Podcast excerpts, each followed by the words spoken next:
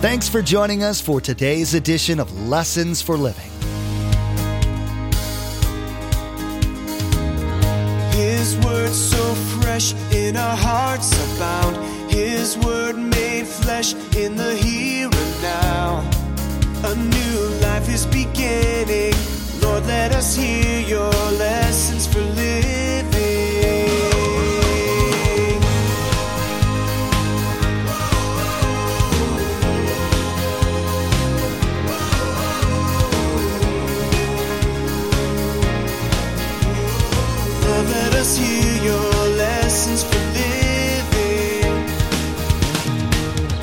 So here's what they said. The 200 of you, you're too tired to go with this? Whatever. Fine. Thanks for staying back and watching our supplies and things like that. But we fought all day. You get your wife and your kids back. We're keeping all the plunder.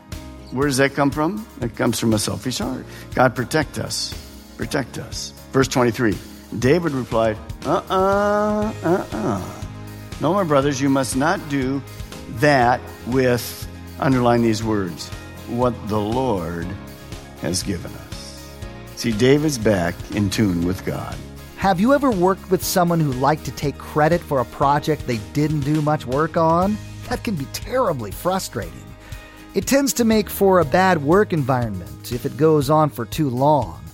Well, it seems that some in David's army accused the other part of their army of this very thing. Pastor Mark will be teaching about David's having returned to acknowledging God's providential working in his life and the lives of his men. David will point out the truth of the matter that God provides everything, and as a result will extend grace to those who may not seem to deserve it. Remember, there's quite a few ways to receive a copy of Pastor Mark's teaching. We'll be sharing all that information with you at the close of this broadcast. Now, here's Pastor Mark in 1 Samuel chapter 28 as he continues in his series called The Life of David.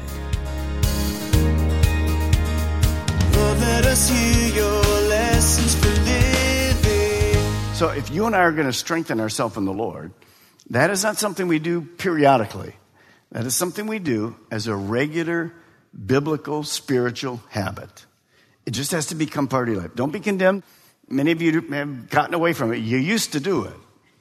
And you remember when you did it, it was wonderful. And you might say, well, Pastor Mark, you and Pastor Dave and Pastor Dean and Pastor Bo and all that, you do that because you got to study and teach next weekend. Yes, we do. That is a great stimulus. I'll just make you all pastors and you'll always have a great quiet time. But it has to be more than that because that's where we get the strength and the wisdom to do life. We can't do it alone. So David, when he got to the bottom, I mean, where's he going to go? He has no army. They're going to stone him. He has no wife. He has no kids. He has nothing. He can't go to the Philistines. They'll kill him instantly. Can't go to Israel. They know where he's been staying. Saul's still after him. But what does he do? He goes to the Lord. He strengthens himself in the Lord. Finally, David begins to look up.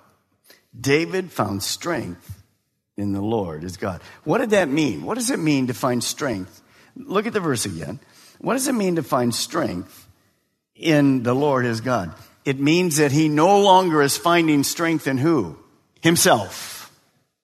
So let me ask you a question. This is a tough teaching, isn't it? But it's a good teaching. It's good for all of us. Who are you finding strength in? Yourself or God? David finally began to realize that he could not operate successfully without God. Now, here's a tragedy. After 16 months of compromise and disobedience, he finally looks up to God and asks for help. The tragedy is it took so long and it hurt so many people. See, that's why you have to pray for the pastors. Because the leaders are taking people from here to there. And if we get off, we'll hurt so many people. That's always in the back of my mind. God, protect me, keep me, help me.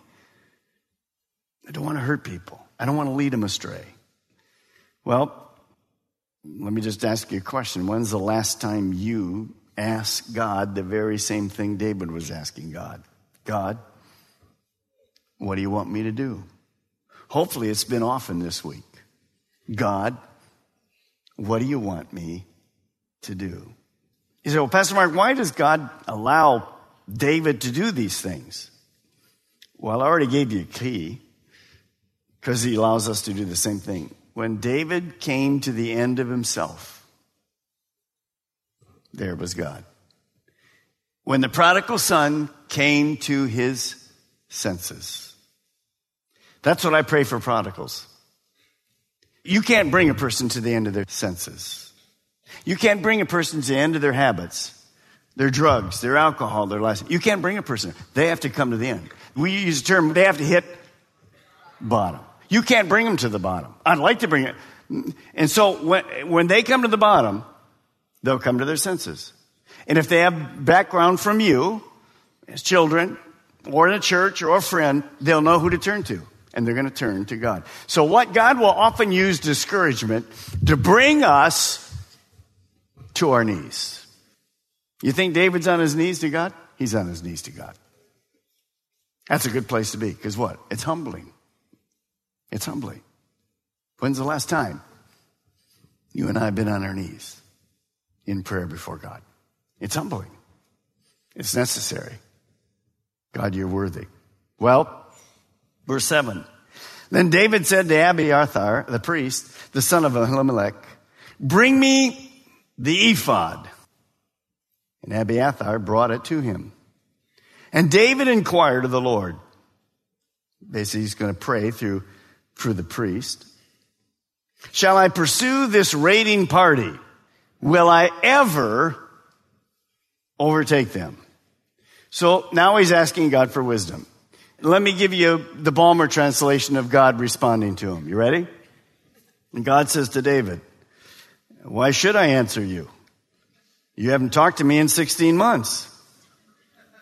You have been living a compromised life full of deceit and lies.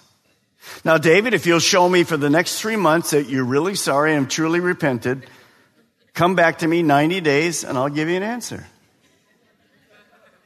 How would you respond to David if you were God? Why do you think I call that the Balmer translation? Now, don't look at me funny. How would you responded? Oh, now you want my help. Any of you parents of teenagers? Now you know exactly what I'm talking about. Now you want my help. No, David went in obedience to God. By the way, this is the first time that David understood this again. Just write it down. Doing life without God never works. Period. Just doesn't work. He finally got it. He goes, Whoa, what has been wrong with me? Now I remember I can't do life without God. Where can I go from your presence? There's God. He's there. He's never going to leave us. He's never going to forsake us. So he did go to God in the right way. David sought God with the help of the priests. You know, the Urim and the Thummim, that part of the priest's ephod, that, that, that pouch that he wore, or that vest that he wore that had the pouch in there with those two little stones, one light, one dark, kind of the yes and no from God. Again, we do that differently today because we have the Holy Spirit. But David was once again talking to and listening to, and then he's going to obey God. So notice what happens. And David inquired of the Lord, Shall I pursue this raiding party? Will I overtake them? And God doesn't say, Well, I'll give you an answer in 90 days. Look what God says Pursue them you will certainly overtake them and succeed in the rescue. Here's what I wrote after I read that it's never too late to start doing right. It's never too late to start doing right. I'm so glad. You see, David has learned this huge lesson. And we find this all through the Bible. The prodigal is another one. Jonah is another one. Sometimes, you know what? We can write people off ourselves. And we look at them and go, well, look at their lifestyle. They're far from God. Forget it. There's just no hope with them. Don't do that tonight. There's always hope with God. We'll see the heart of God so much. Don't write people off. Today we have God's Word and the Holy Spirit to lead us, different than the, the ephod.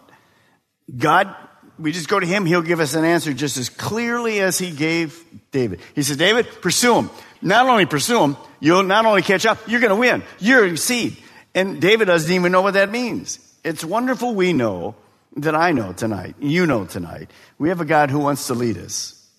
We have a God who wants to guide us. And by the way, we have a God who knows what is going to happen tomorrow. And so that's what he leads us to. He knows the future and the outcome. Remember what we were challenged? You know this verse very well, Jeremiah 33 3. Call to me, and I will answer you, and tell you great and unsearchable things you do not know. Call to God. Call out to God. Tomorrow, get on your knees if you need to. And say, God, I've been far from you. I haven't talked to you in a long time. I haven't been like David, but I just, I just been doing life by myself. And God will speak to you. He's a gracious God. Verse 9. And David and the 600 men with him came to Besor ravine, where some stayed behind. Now remember, they just traveled how many? Three days by foot. 75 miles on your feet. Those of us that walk a mile or two a day, there you go. For 200 men were too exhausted to cross the ravine. But David and 400 men continued the pursuit. So these 200 kept the supplies behind because they know they wouldn't be too far. And they're just physically and emotionally exhausted. Well, as they're moving along, look at verse 11. They found an Egyptian in the field and brought him to David. And they gave him water to drink and food to eat.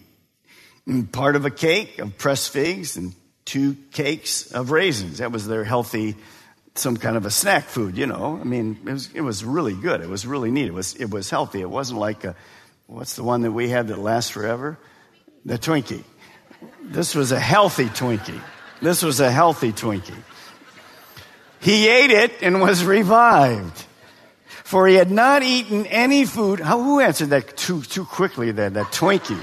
I mean, yeah, okay, uh, we'll move on. Lord Protector tonight. Cake of pressed figs and two cakes of raisins. And he ate it and was revived. For he had not eaten any food or drunk any water for three days and three nights. And David asked him, To whom do you belong and where do you come from? He said, I'm an Egyptian, slave of Amalekite. My master abandoned me when I became ill three days ago. How about that?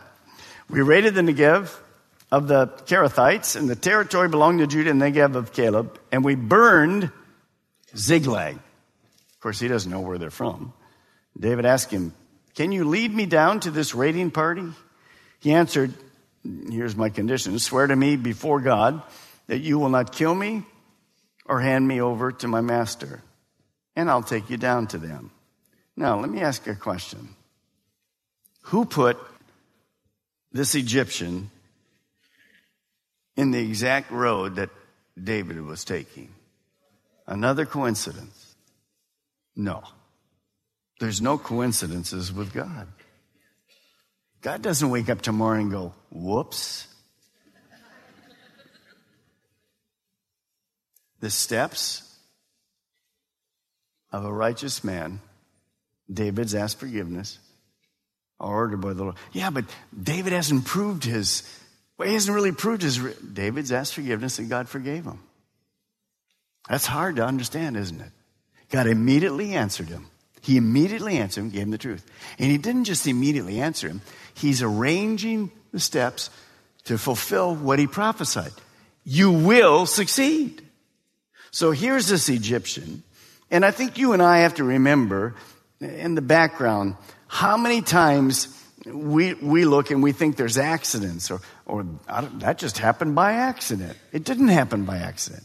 God is arranging. He's always in the background of your life tonight, in my life. And He's arranging circumstances on all kinds of things so that we can be useful in accomplishing what He wants. Always.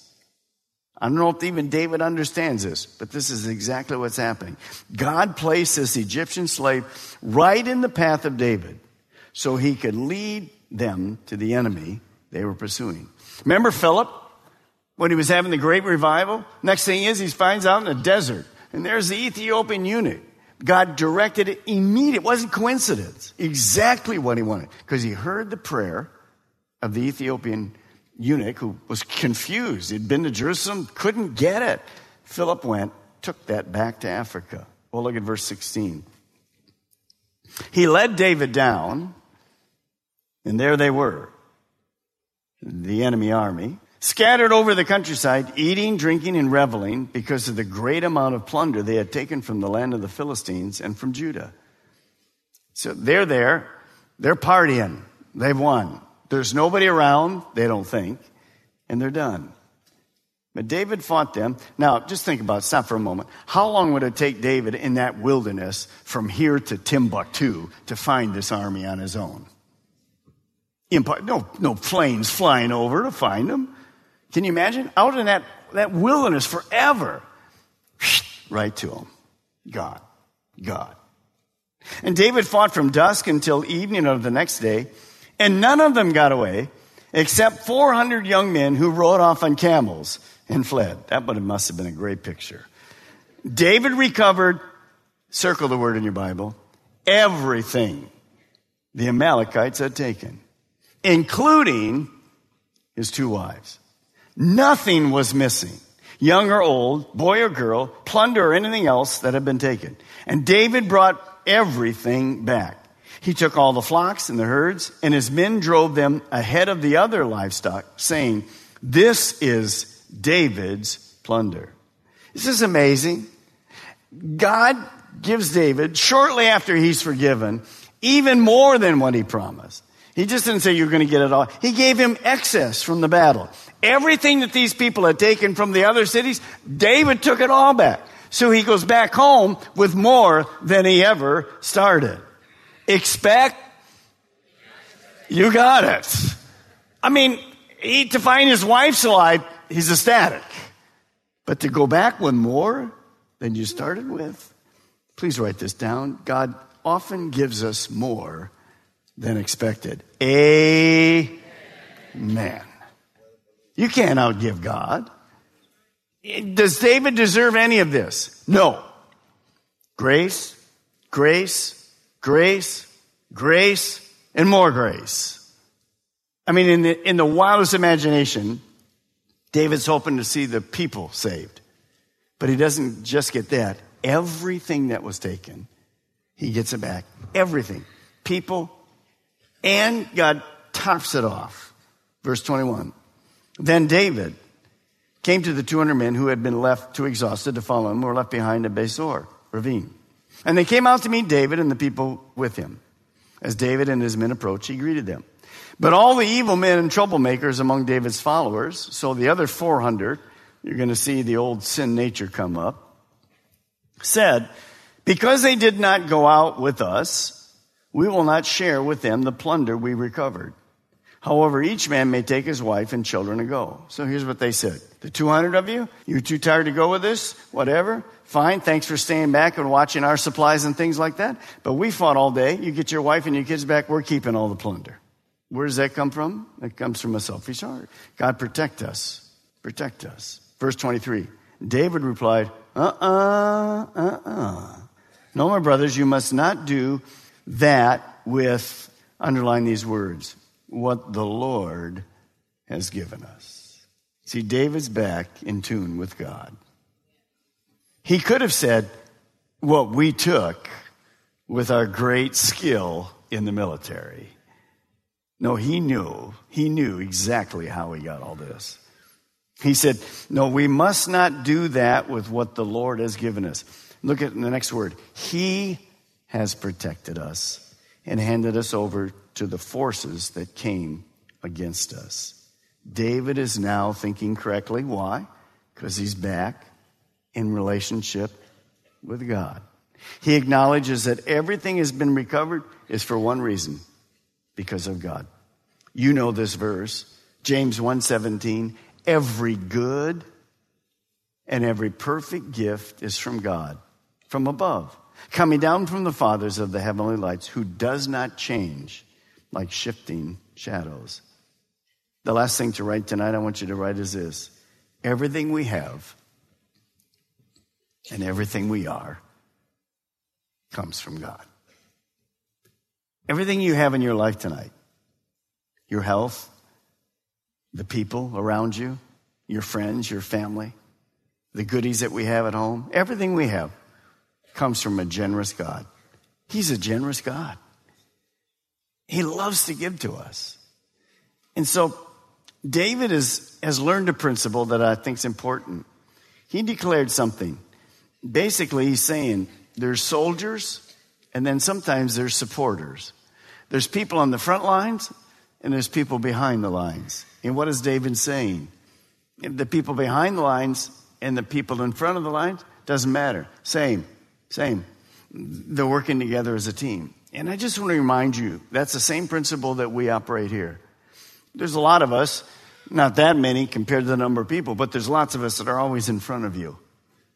And many of you are background ministries tonight most of you have never been, and I can't invite you there, but if you went upstairs in the second floor up there and went in there tonight, and you'd see all these TVs and all this computer stuff and all they, and they're getting everything and putting the PowerPoint up and making sure this and the sound is right, and somebody over here doing the sound, and later we got somebody doing the Spanish and heading off here, and somebody's making sure the Roku's right, going out across the way. That's all behind. You don't see any of those people.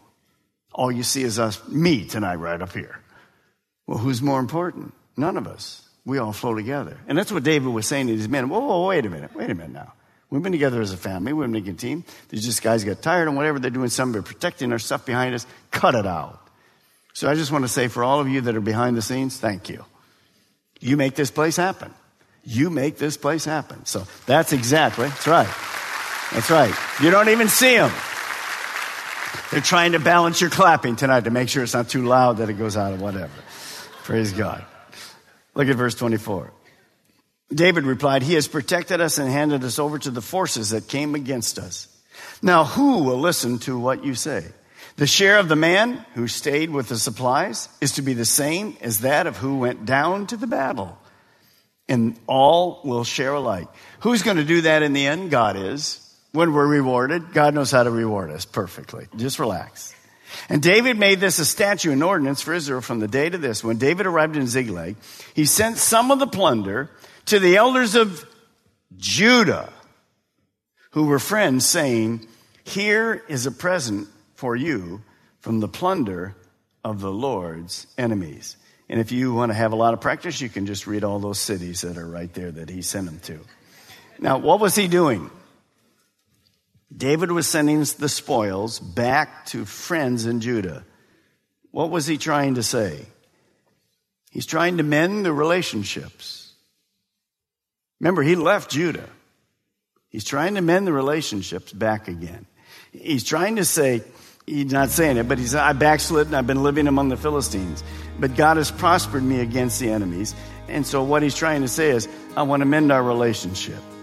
What does David really trying to say? It's never too late to start doing right.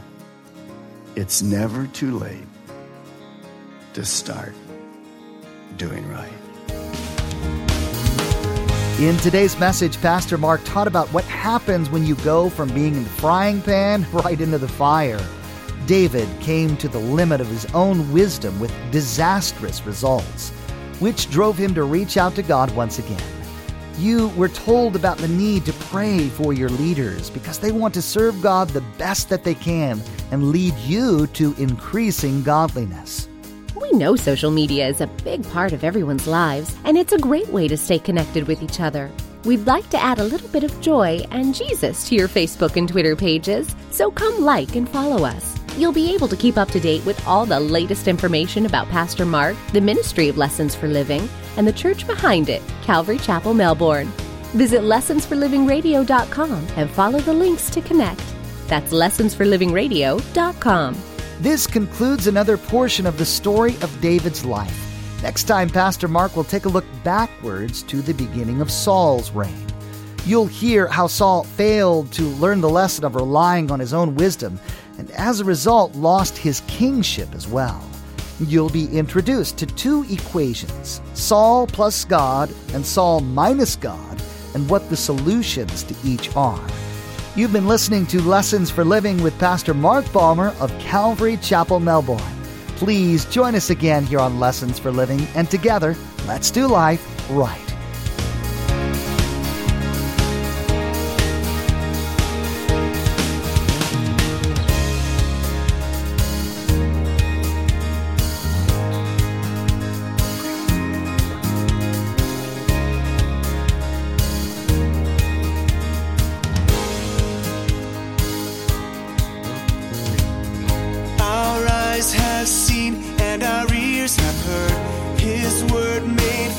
In a hurting